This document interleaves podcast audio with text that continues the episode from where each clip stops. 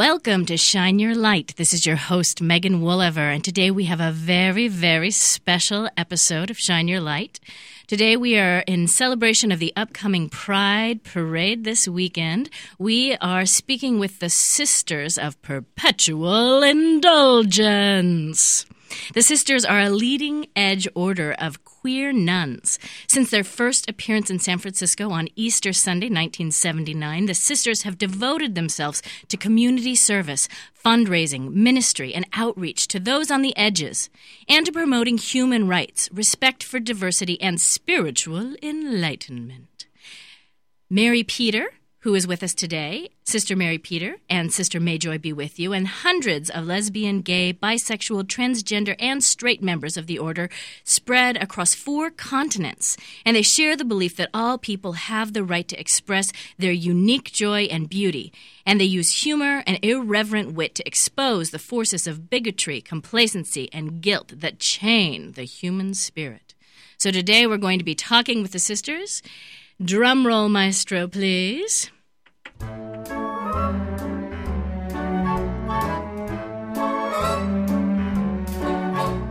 Sisters, sisters, there were never such devoted sisters. Never had to have a chaperone, no sir. I'm there to keep my eye on her. Caring, sharing. Welcome, Sister maeJoy and Sister Mary Peter. Thank you very much. Thank you. I am so honored to have you on our show today, spreading joy and shining your own beautiful, unique, individual lights. Pleasure to be here, amplifying all the joy before Pride. It's mm-hmm. fabulous. So um, tell me a little bit about your journey into the sisterhood, whichever one of you sort of feels the spirit leading you. Uh, okay. Well, mine started when I was really young. Uh, I was going to Catholic school and uh, surrounded by a bunch of very strong militant Irish women named Mary Paul and Mary Frank and all the other Marys. And uh, they inspired me. Hail and, Mary. Indeed. Hail Mary passes. But uh, uh, it was when I was actually in university and I was researching at the L G B T Q archives in Toronto that I stumbled on a little shoebox of things about a group of gay men who dressed in drag as nuns in Toronto and were very important in our political days when there were bathhouse raids and we were trying to get our civil rights. But they were gone. And uh, at the same time, I was working with the Radical Fairies, and uh, folks suggested I go for a gathering down in Short Mountain, Tennessee.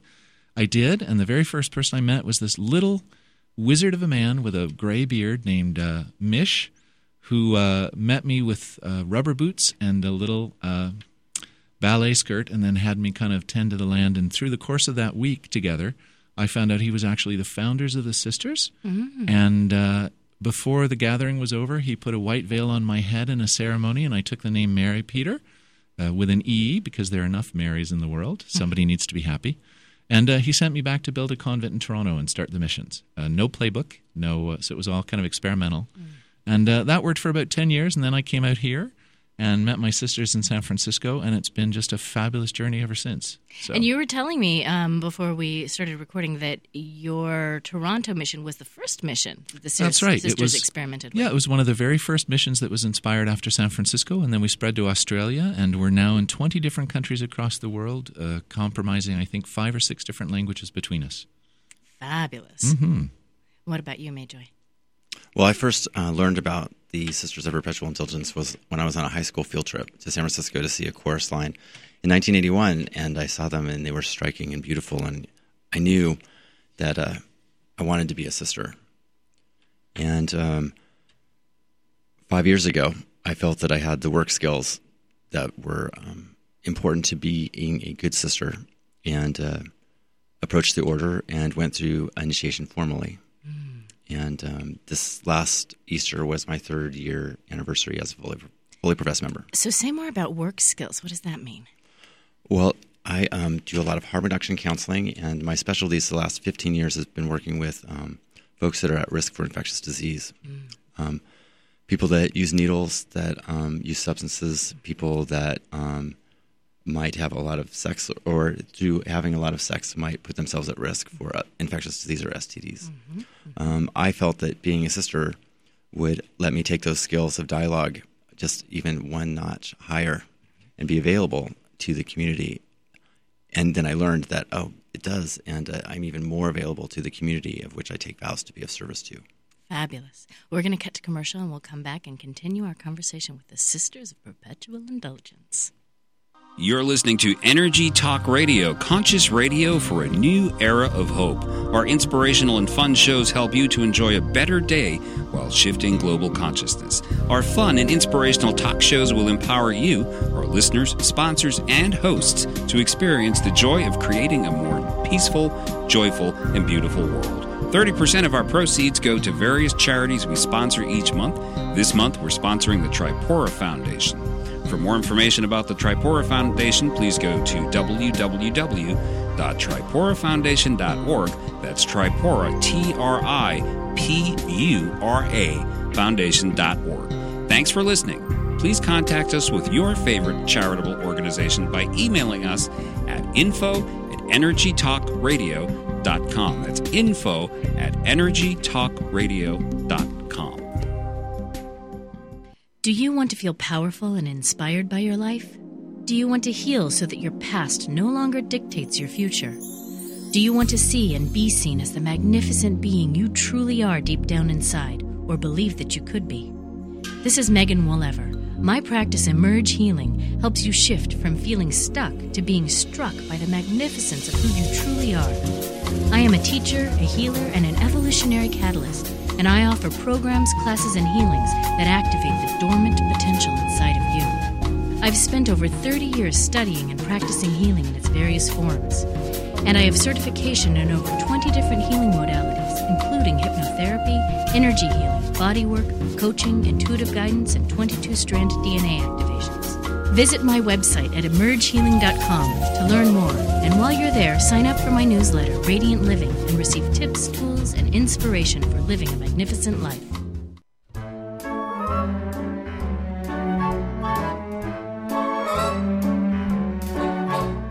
Sisters, sisters, there were never such devoted sisters. Welcome back to Shine Your Light in our special episode with the Sisters of Perpetual Indulgence. So they are perpetually indulging me today by gracing my awesome um, studio here with their beautiful, fabulous presence. And um, I'm trying to get more adjectives in there, but, you know, I'm just overflowing with the the descriptions. It's all the feathers. We're sitting in the hat in the in the studio here um, because you can't see us um, with fabulous hats on, because the, the sisters also have a day jobs, so they can't walk around all the time with white face and wimples on, although I'm sure they would love to, or other habits on. So we have fabulous hats on today with lots of feathers to sort of get us in the sisterly mood. And my hat, I'm having prop We're having technical difficulties. We're having technical yes. difficulties with my fabulous hat. Just doesn't want to stay on. So uh, tell me, Sister Mary Peter and Sister maeJoy, about the the Sisters of Perpetual Indulgence. For the uninitiated, who are you and what do you do? That's a great question, and I think that that's one of the most common questions that people ask me when they see me on the street out um, in my bad habits. And um, the way that I answer that is um, I explain that we are a twenty-first century order of queer nuns that um, take vows uh, to promulgate universal joy and to expiate stigmatic guilt. Mm. The promulgation of joy is one that people get very naturally and very easily. Uh, when I explain that our second vow is to expiate stigmatic guilt, I kind of get some quizzical uh, looks. And so I explain uh, expiation of stigmatic guilt. It's I, a big word, it's you know. A, it's a lot of syllables, and with makeup and lashes, it doesn't always roll out easily. But if you breathe, it goes in quite smoothly. So mm. mm-hmm. yes, yes.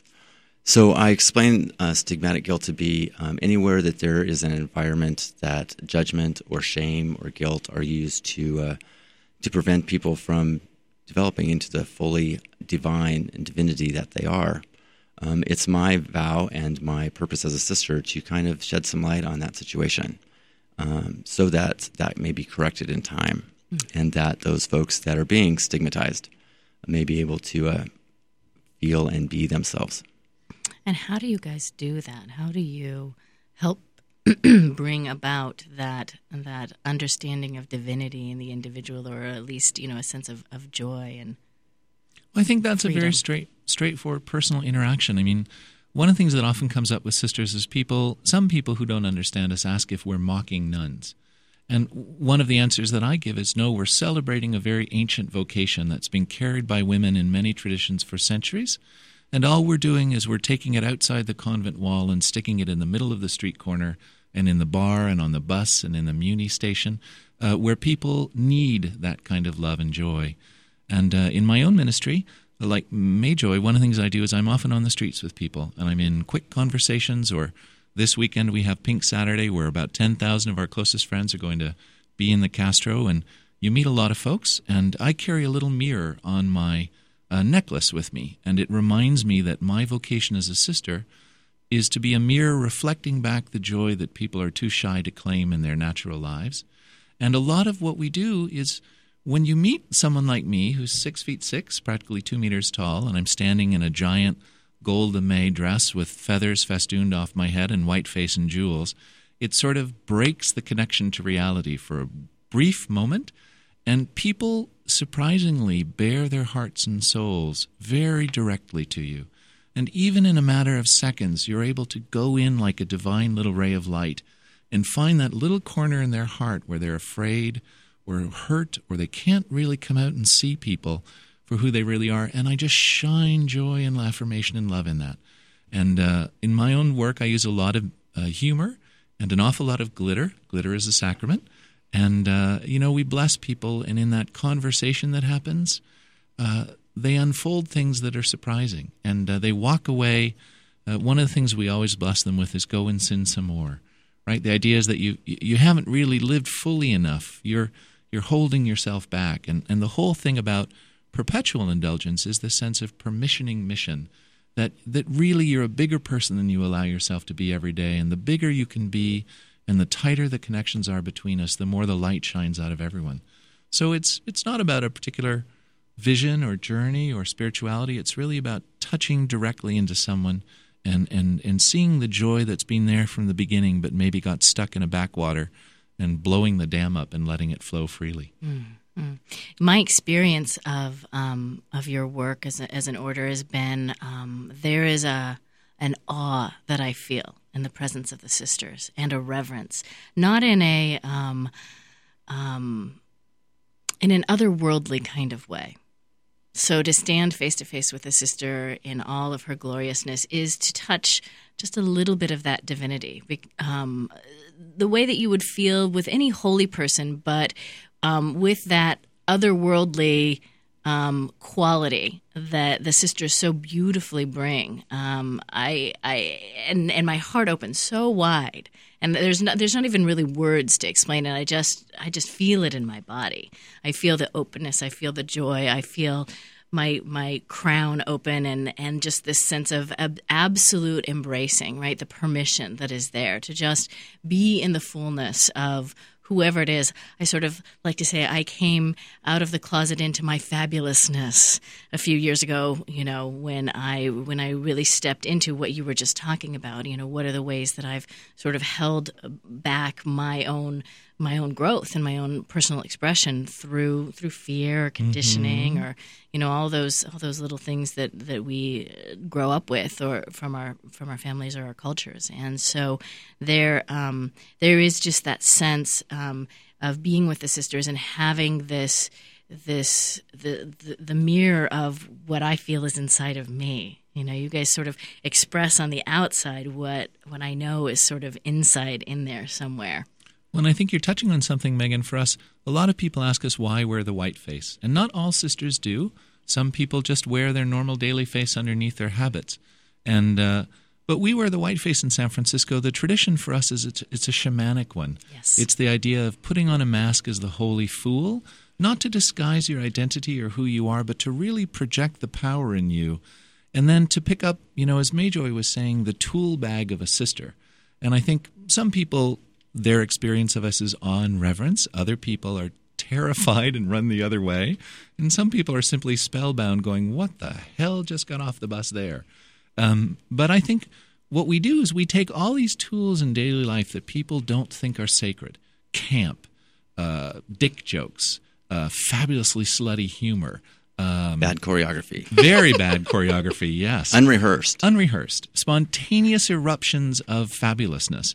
And we use that just to shift aside all those voices, put them on mute, that say you're, you should be ashamed of who you are, you're not enough, you need more things. And just to just to create an open space in which there's a conversation with the beauty that's inside you. And uh, I think when people see us, it it we did this wonderful thing during the holidays where we caroled throughout the city. About twenty nuns, we took over Union Square and sang traditional carols, and then other ones like, you know, Oh Little Leather Boy and uh, Happy Dildo Tree and a few things like that. And it just, it caught people in the, it shut down traffic on Powell Street as we walked up. And then the whole of Union Square was filled with people. And I think for the first time they looked at that giant tree and said, that's right, that's a symbol of a phallus. Mm-hmm. That's right, the point of this is to connect us into our bodies and into the earthy energy of who we are. And not to look for salvation someplace else, but right here in the middle of the square. Right. And it, it just, the craziest groupings of people came up talking to us about that. Well, and, and the and the the winter solstice, right, being mm-hmm. the return of the sun god. That's right. Yeah, right? it's a, it's basically the journey of a sister, I think. maeJoy, you might have a different view too, but I think it's this idea of reclaiming, reclaiming the wonder in everyday life and saying to the people who have an ideology or a bias, sit down for a little while. There are older people here that want to talk about you and uh, want, to, want want you to see things maybe you've put away for a while. So let's unpack the big drag box and see all these wonderful things from all these traditions and our personal experiences, and let's create a costume no one's ever seen before, and it'll be divine. And uh, that's a lot of our work. Um, so many thoughts running through my head. How do how does one become a nun? One becomes a nun by showing up and being present and following the instructions of the Mistress of Novices. I speak for the San Francisco Order. The San Francisco Order has an elected position that is the Mistress of Novices. And the Mistress of Novices is responsible for any initiate in the order. Uh, currently in San Francisco, there are four levels of um, progress toward becoming a fully professed member. The first one begins with aspirancy, which is a minimum of two months.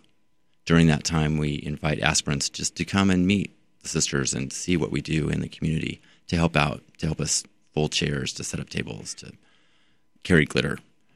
Um, after aspirancy, with a fifty percent election of fully professed votes, um, an individual can become a postulant. Postulancy is the first time that an individual is actually a member of the order, and uh, for the next four to six months, Um, that individual will wear um, a white robe and uh, never be out more than an elbows away from a fully professed member, will not speak for the order, and will be present while looking for a sponsor. And the sponsor, um, at the next level, um, that in, the postulant will go to um, becoming a novice and actually a sister. Uh, novice, being a novice sister, my own personal experience was I think I slept in my wimple for about a day and a half and didn't take my first white veil off, and it was just so amazing.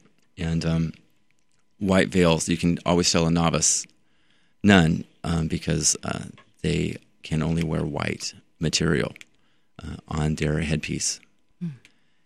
And that is a minimum of six months, during which time you are required to attend all official sister events, to attend all meetings, to uh, participate on subcommittees of the order, whether it's for bingo or Pink Saturday or Easter, and uh, to put together a novice project. Mm.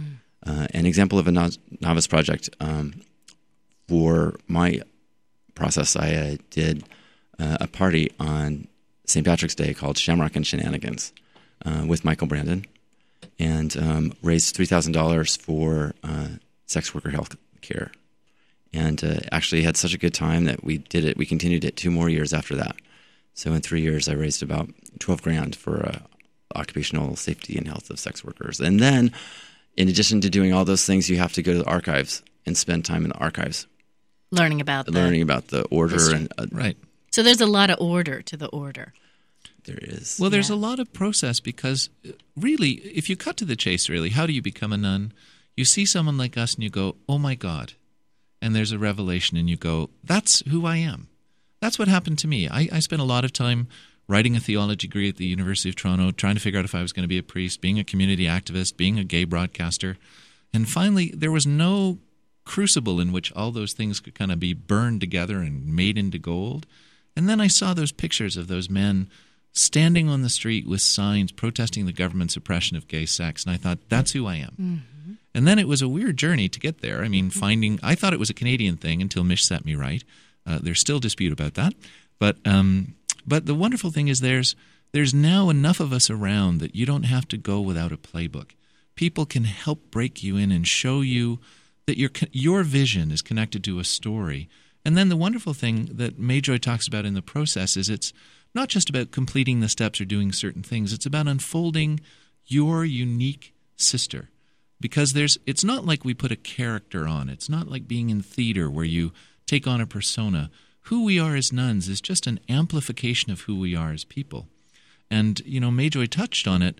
When you become a novice, you take vows. And uh, for those of many different traditions, a vow is a promise you make to the universe where you hold yourself accountable and you take a responsible point of view in front of the world in which you live and you say, I give my life in service. And so whether you see us in all our finery on Pride Day or today, just in what we call our mufti, you know, our, our daily drag. Uh, we're Your no, muggle clothes. Our muggle clothes. We're no more or less a nun.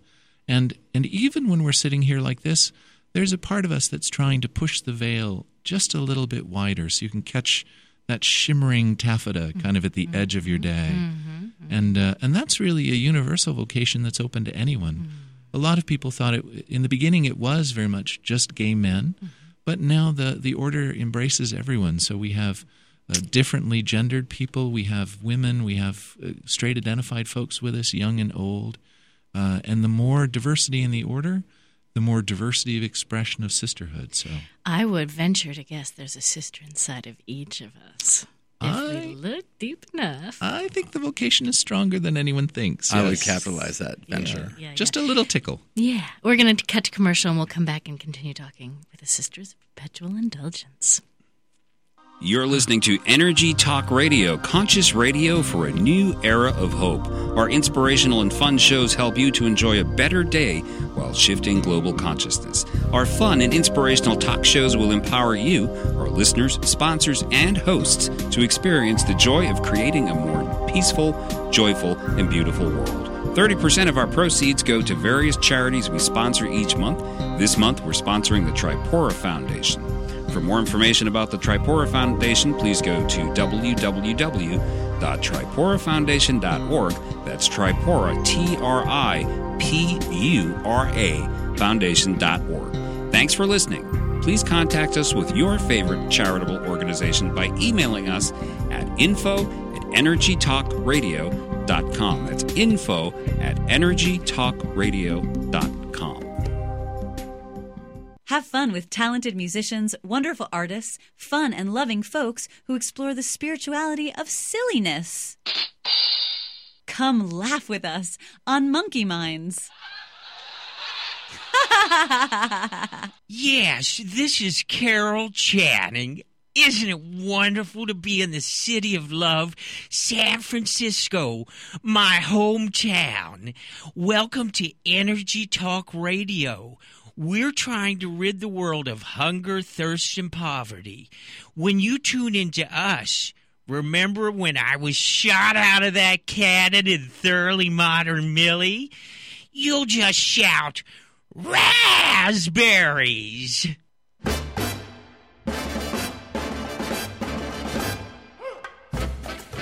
Tune into Happy Hour with Adam Sandell for an hour of entertainment, enlightenment, in attitude adjustment. Join playwright, lyricist, and journalist Adam Sandell for a celebration of what makes us happy. From pop culture to comedy, exploring topics both trivial and profound. For more information, please visit our schedule page to find out when you can listen to Happy Hour with Adam Sandell.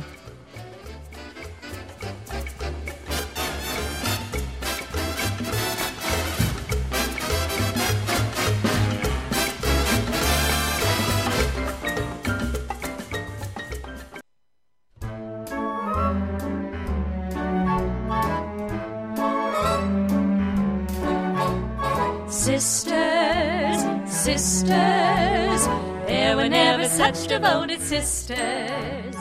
Never had...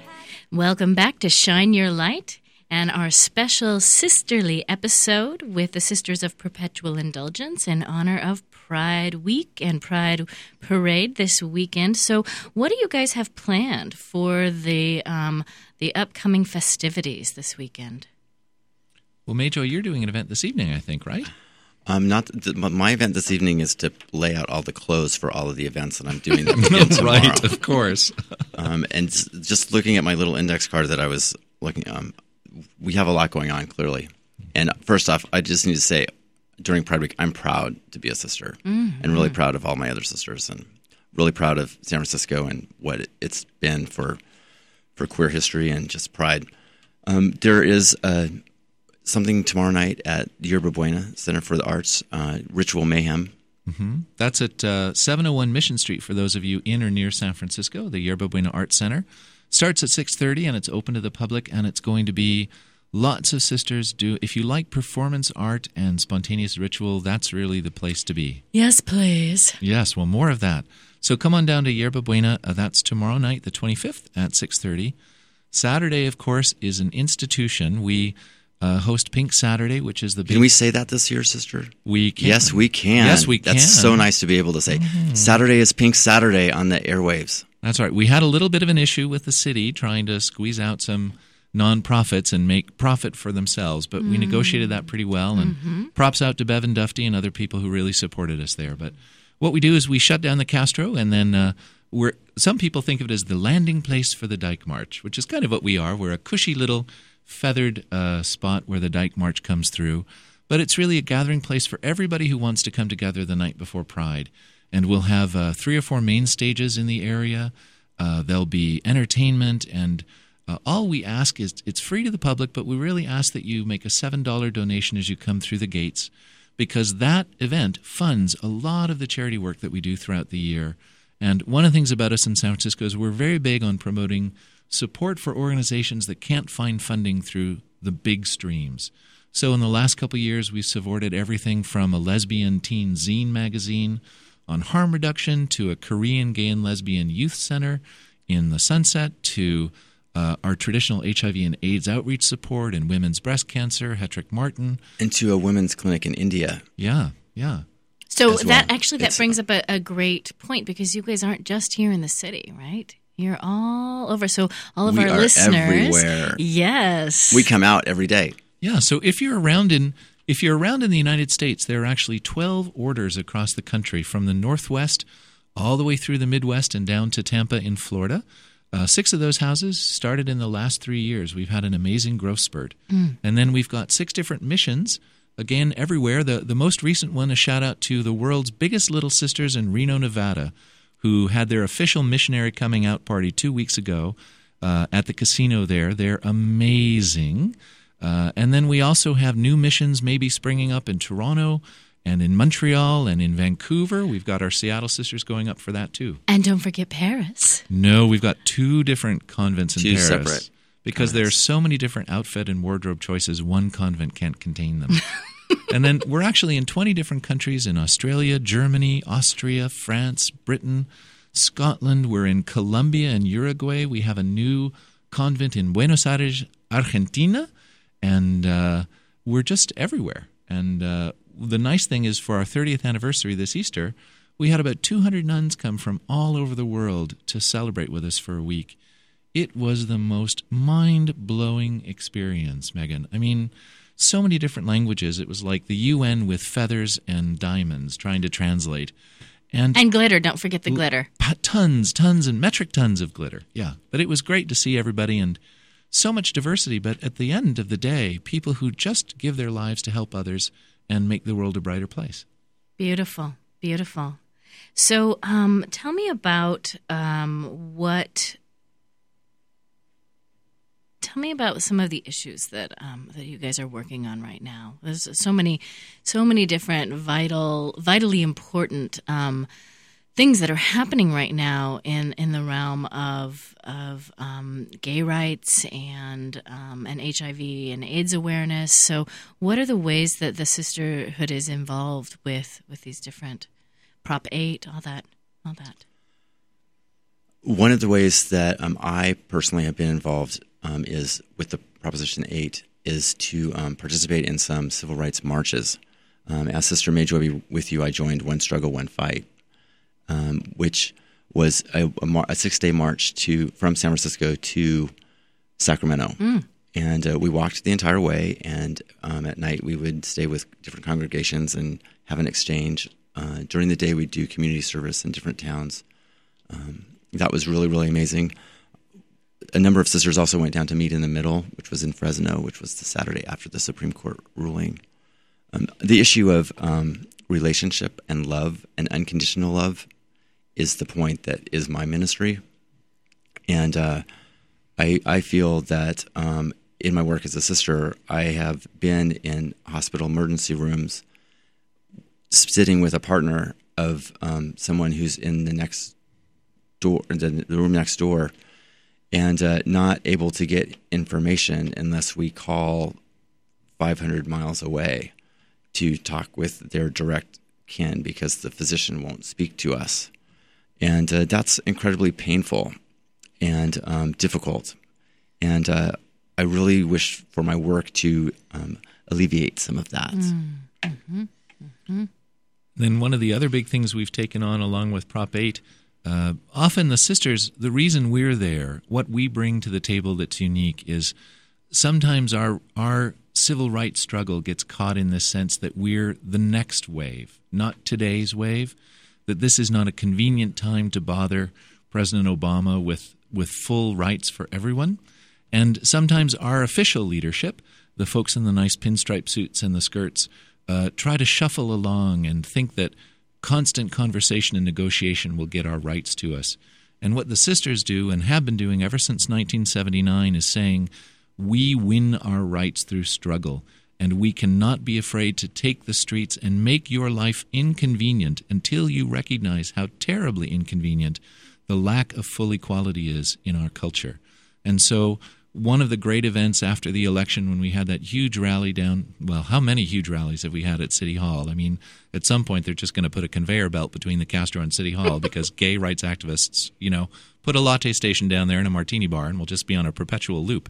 But we uh, we took it over, and when the talking got to be too much and you could see the crowd feeling like this is not enough, we were the ones that said it's the time to take to the streets. And blessings to Pollo Del Mar, the drag queen who became the icon of the movement.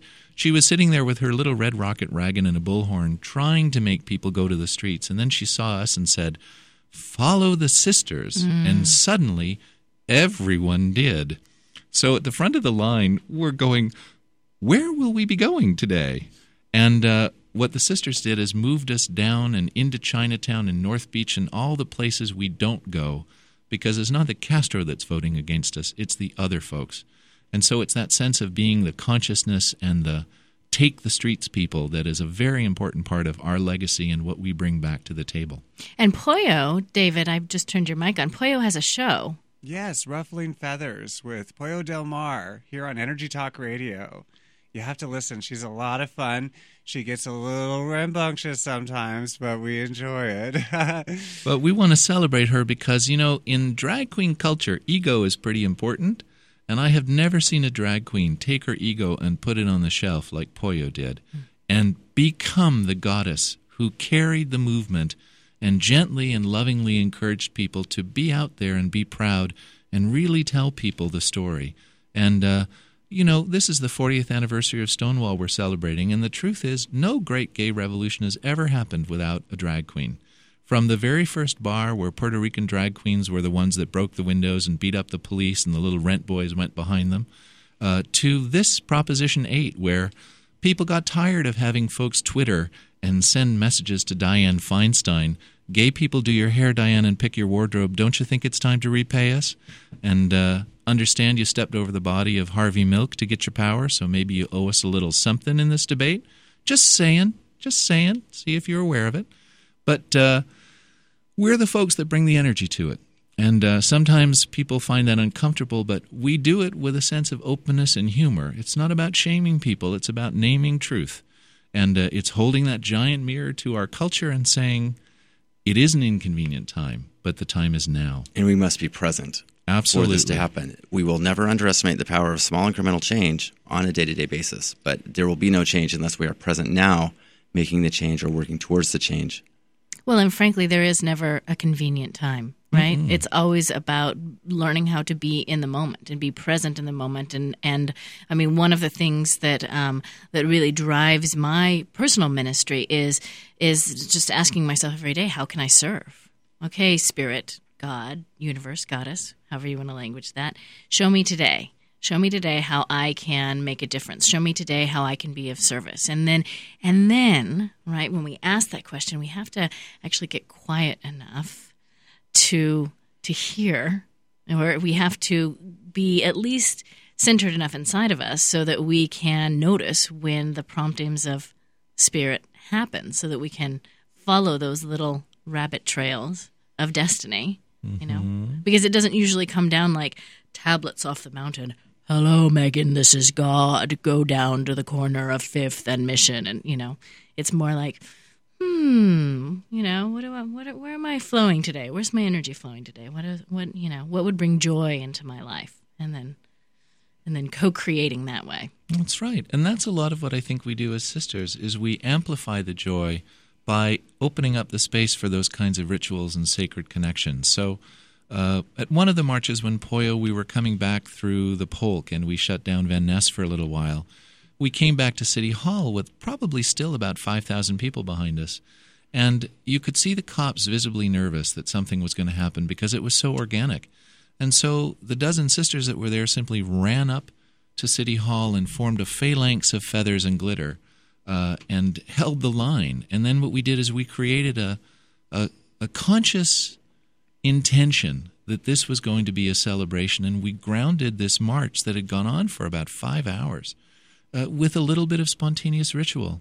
And we asked everybody to put their signs down because folks had heard our message, and we asked them to turn to one another because the thing that would win the day would be our relationships. And we asked everyone to hold hands and gaze into the eyes of the person across from them.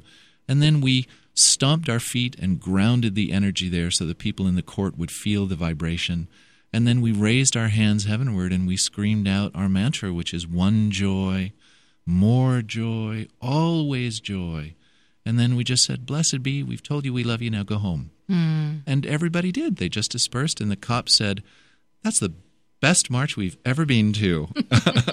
Well, I had just this moment as you were talking about that of, of seeing really your your habits, your your um, uniforms, if you will, as as holding that that and not only that that sacred space that we were talking about earlier, but also the um, the level of uh, of awareness to be able to to harness and channel the energy. So there's something.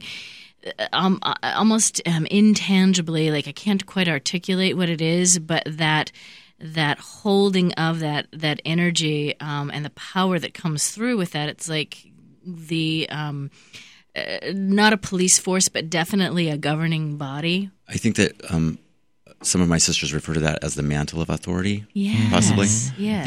that um, that is held through the history, and I'm I'm. I'm fortunate to be uh, in an in order where there have been lots and lots of sisters before me doing really crazy, weird stuff. So I'm kind of also cursed uh, when I go out and be present. But um, yeah. Well, and I think that that mantle of authority is um, is that that piece of, of awareness that um, that is brought to the sisters because of the order within the order. So this isn't just somebody showing up and throwing on a nun's habit. But this is it is an initiation process, right? And in any sort of sacred initiation, one must go through, as you were talking about, the lifting of the veils of one's own consciousness, of one's own um, um, insight into yourself to really find the essence of that and be able to then take on that energy with a sense of authority and authenticity and integrity. Um, and I think that's really why the power of of the the energy that you show up in, in habit or, or out of habit, um, it becomes your ownership of that that divine energy inside of you that that is that is recognized. That is recognized. We're going to cut to commercial, and we'll come back and continue talking about that. Energy Talk Radio, fun and inspirational radio that makes a difference.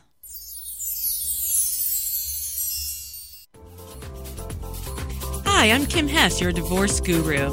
Are you considering or been through a divorce? Need some motivation, sympathy, or humor?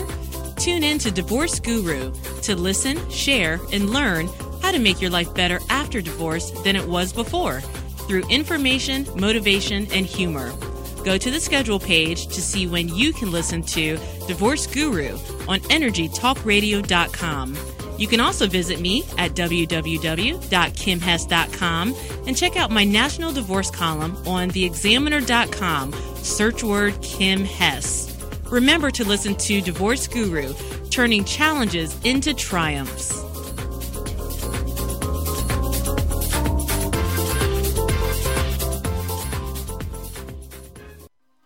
Please tune in to listen to Life Without Limitation with Mike Michaud. Explore stories of miracles, wellness, prosperity, and enlightenment through sound meditation and transformational thought processes. The show is inspired by and based on the teachings of spiritual leader Dattatreya Shiva Baba, the YouTube guru, who inspired best-selling author Doctor Wayne Dyer to write Manifest Your Destiny. The show is hosted by Mike Michaud, a student of Dattatreya Shiva Baba who experienced miraculous recovery from H I V and AIDS over seven years ago and survived a major heart procedure without anesthesia through meditations taught to him by Dattatreya Shiva Baba. Please visit our schedule page to learn when you can listen to Life Without Limitation with Mike Michaud. Energy Talk Radio. Fun and inspirational talk radio. Making a, a difference. difference to your life. Woohoo! Do you want to feel powerful and inspired by your life? Do you want to heal so that your past no longer dictates your future? Do you want to see and be seen as the magnificent being you truly are deep down inside, or believe that you could be? This is Megan Woolever. My practice, Emerge Healing, helps you shift from feeling stuck to being struck by the magnificence of who you truly are. I am a teacher, a healer, and an evolutionary catalyst, and I offer programs, classes, and healings that activate the dormant potential inside of you. I've spent over thirty years studying and practicing healing in its various forms, and I have certification in over twenty different healing modalities, including hypnotherapy, energy healing, bodywork, coaching, intuitive guidance, and twenty-two strand D N A activations. Visit my website at emerge healing dot com to learn more, and while you're there, sign up for my newsletter, Radiant Living, and receive tips, tools, and inspiration for living a magnificent life.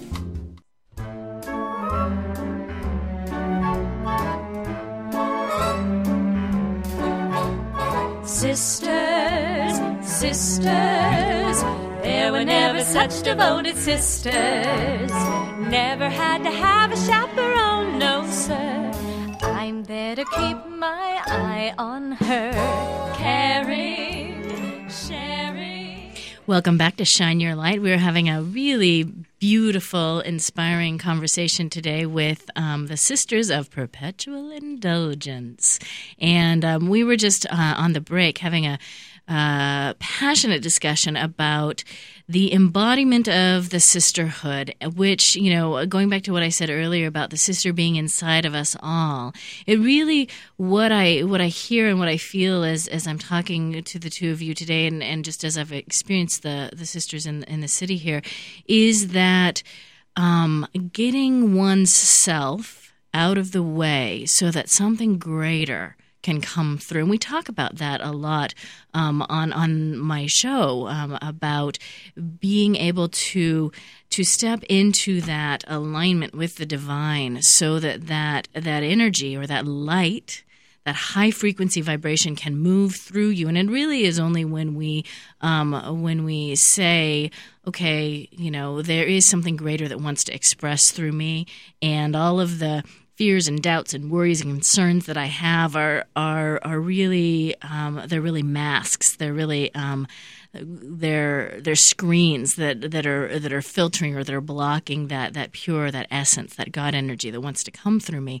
And um, and the power of what I sense in the work that, that you are doing is that you have have learned how to tap that in yourself, in each other, and then hold the resonant field of that. Right, hold the field, which creates this great integrity within the work. And what we were talking about is how it's not about one sister really having all of the power and everybody else falling in line like, you know, little baby ducks behind the mother, but really um, each sister awakening that radiant God potential inside of herself, and then holding that in sacred um, union or in, in sacred co-creativity with the rest of the sisters in the order, so that that resonance is it's amplified, right? And and what we understand about resonant theory is that when two or more are gathered together with that intention, Um, that amplification of joy and compassion and unconditional love that you're talking about is amplified not just by the two people, but amplified by, like, you know, a millionfold. And so, um, and there's there's actual numbers around this in uh, Power versus Force, which is the work that David Hawkins did around studying human energy fields. But it's literally like, you know, a group of people coming together can literally shift the um, the energy or the awareness exponentially, not just linearly. Yes, exactly, by something like, you know, one hundred thousand people. When we bear witness to that, I mean, all of the demonstrations, particularly over the last three or four months, the difference of a demonstration when sisters are present versus when they aren't is like night and day.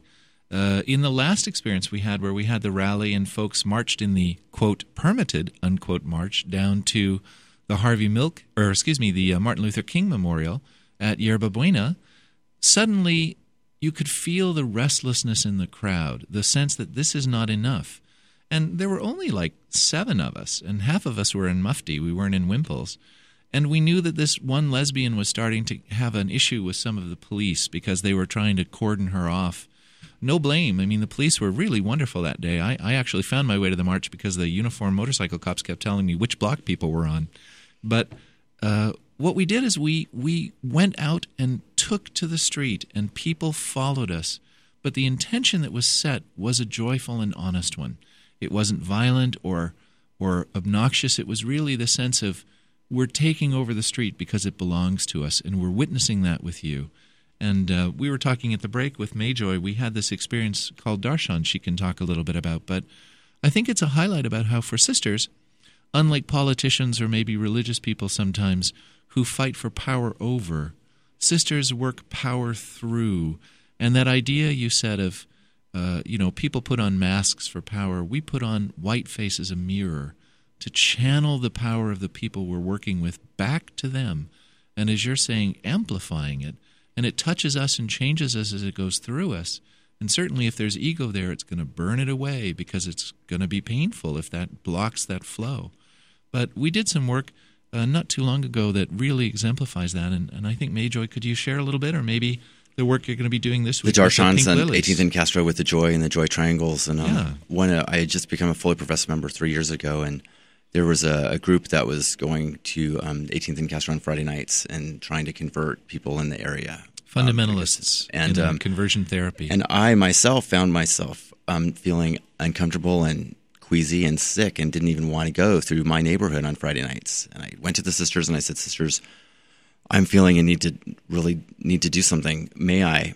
And um, within two weeks, by consensus-based decision-making, mm-hmm. we did a ritual, and um, with quorum intact. We had, we had nineteen fully professed nuns. We uh, painted pink triangles on the asphalt with joy across, and we did a huge ritual calling for nothing but joy and un- unconditional love and um, welcome, welcoming to eighteenth and Castro for everyone that crosses through, all the all the church and all the visitors that we get every year, and all the residents and all the, all the other sisters. And it became a long string of twenty of twenty-four Friday nights that the sisters were doing something at eighteenth and Castro. And um, really, really an amazing work for the community. Yeah, and at first it was a response to this sort of invasion of the fundamentalist energy, which for us in a real way was returning to our roots, because shortly after the first day, when a couple sisters walked up the Castro at Easter in in wimples and received this incredible reaction, Anita Bryant and her people came into the Castro with their energy back in seventy-nine, and people really cowered in front of it because of the memories of that pain. And it was the sisters that formed a chorus line outside of Twin Peaks and started doing body can-can numbers and encircled the fundamentalists and then danced them down market out of the Castro. And when they were doing that, the bars opened up and people poured out with their whistles and chanting and "Go, sisters, go," and "No more shame." And so really for us it was kind of returning to our roots and doing that. And then very quickly, you know, the fundamentalist group sort of dissipated because we were calling out not their belief, but the untruth that they were presenting, that they were creating a loving home for gay people, but really they had another agenda. And once that was exposed and we reclaimed the space, then maeJoy and the other sisters, we did a wonderful job of creating ritual for our people and opening up all these things that, that got people talking on a Friday night in the Castro, that got buff young men and sixty-year-old men laughing and giggling and twisting each other's tits on the corner. And that would never happen. That would never happen on a Friday night because we compartmentalize ourselves so much. And that lingered for a very long time. And I think for us, one of the things that we've talked about is um, I had the privilege of being the mistress of missions with Sister Mary Timothy for two years and helping new foundations begin across the country. And we've doubled the size of the order in the last four years, literally, with all these new foundations in the most unlikely places like Tampa, Florida, and Phoenix, Arizona. And in Birmingham, Birmingham, Alabama, Alabama, for God's sakes, Reno, Nevada. We've got people in Arkansas asking about us. You'd never think of it. And what's been happening in that is these new sisters look at us old sisters, and they tell us that the vocation's actually very real. And in their work, you know, to be a missionary all alone, you build everything. And that's hard. And you introduce this to a group that has never seen you before. So that work is very real. And they've made us all question our own vocations and reclaim the the reality of it. And as we led up to the thirtieth anniversary, all of that new energy refocused us and returned us to our roots. And then the thirtieth was this explosion of joy energy that reanimated all of these things. And so I think this pride is a celebration, especially for me, because it's like a sister's coming out party again. We went through a period where a lot of our members died from H I V and AIDS. And when I first came to San Francisco in ninety-nine, it was very hard for me to be a nun. I, I actually called Sister Mission Tennessee, who sent me here, and said, I don't think I can do this. I can't be a glorified usherette handing out flyers anymore. Uh, where's the ministry? And and her command was, you will stay there until it comes back, and you will show them what it's about. And the wonderful thing is slowly all these little fairy boys started coming back into the order and saying, let's go to the bars and bless people with glitter.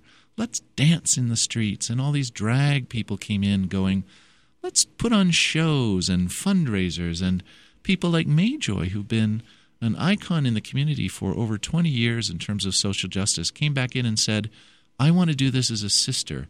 And so our roots in theater, our roots in spirituality, our roots in drag performance, our roots in activism and justice have all been reawakened. And I think that's why we're growing so fast again, but also I think we're catching the pulse of our age. People are done with all the old ideas and done with all the old systems. Even President Obama, yes, we can, but only for a little while and only for some people seems to be what we're hearing. And what the sisters have done is come right into that and say, no, we already did, honey, and you need to wake up to the fact that it's already real. Mm-hmm. That you're coming around. So right. So when are you when are you going to wake up to the power that's already here? Yeah. Yeah. And that's a different message. And I would just offer very quickly that we've received some really good um, P R from a Fox commentator That's really yes. like a, spread some really great stuff. Out the there, sacred Bill O'Reilly, may his name always be praised. He wow. gives us better free press than anybody I know. He shows my images weekly. Mm-hmm. Well, you know, one of the things, and we do have to wrap up, unfortunately, but I hope you guys will come back and have a conversation with me again in the near future. Love um, to.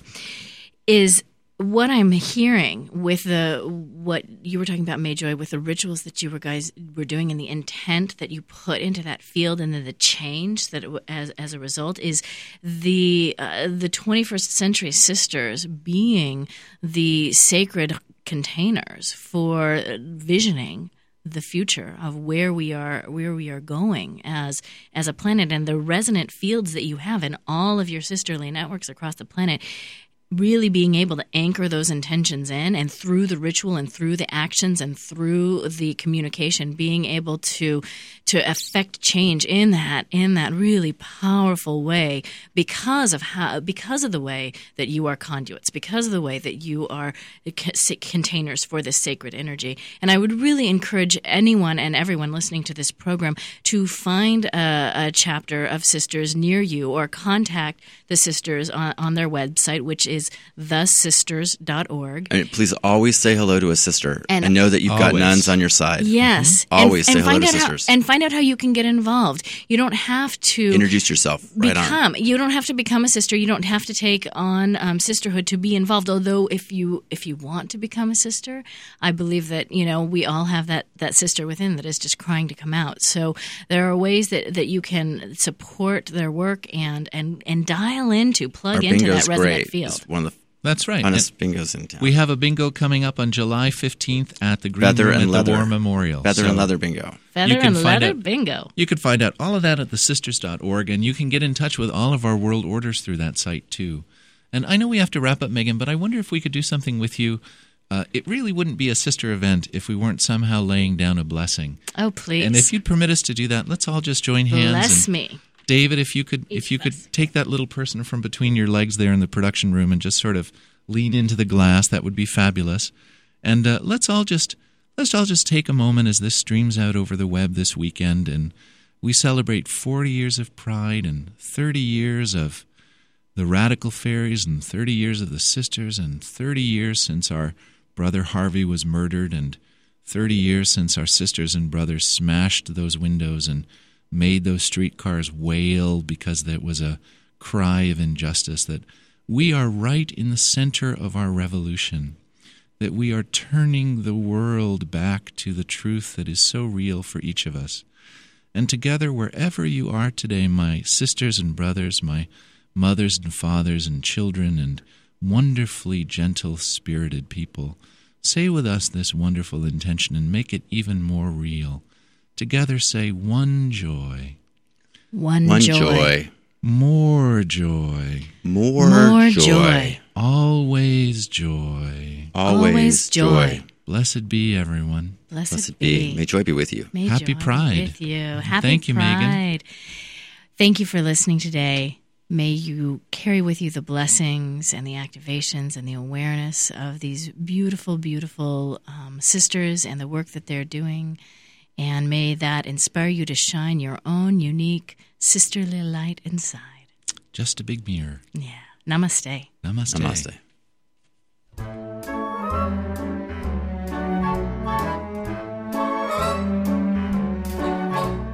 Sisters, sisters, there were never such devoted sisters. Never had to have a chaperone, no sir. I'm there to keep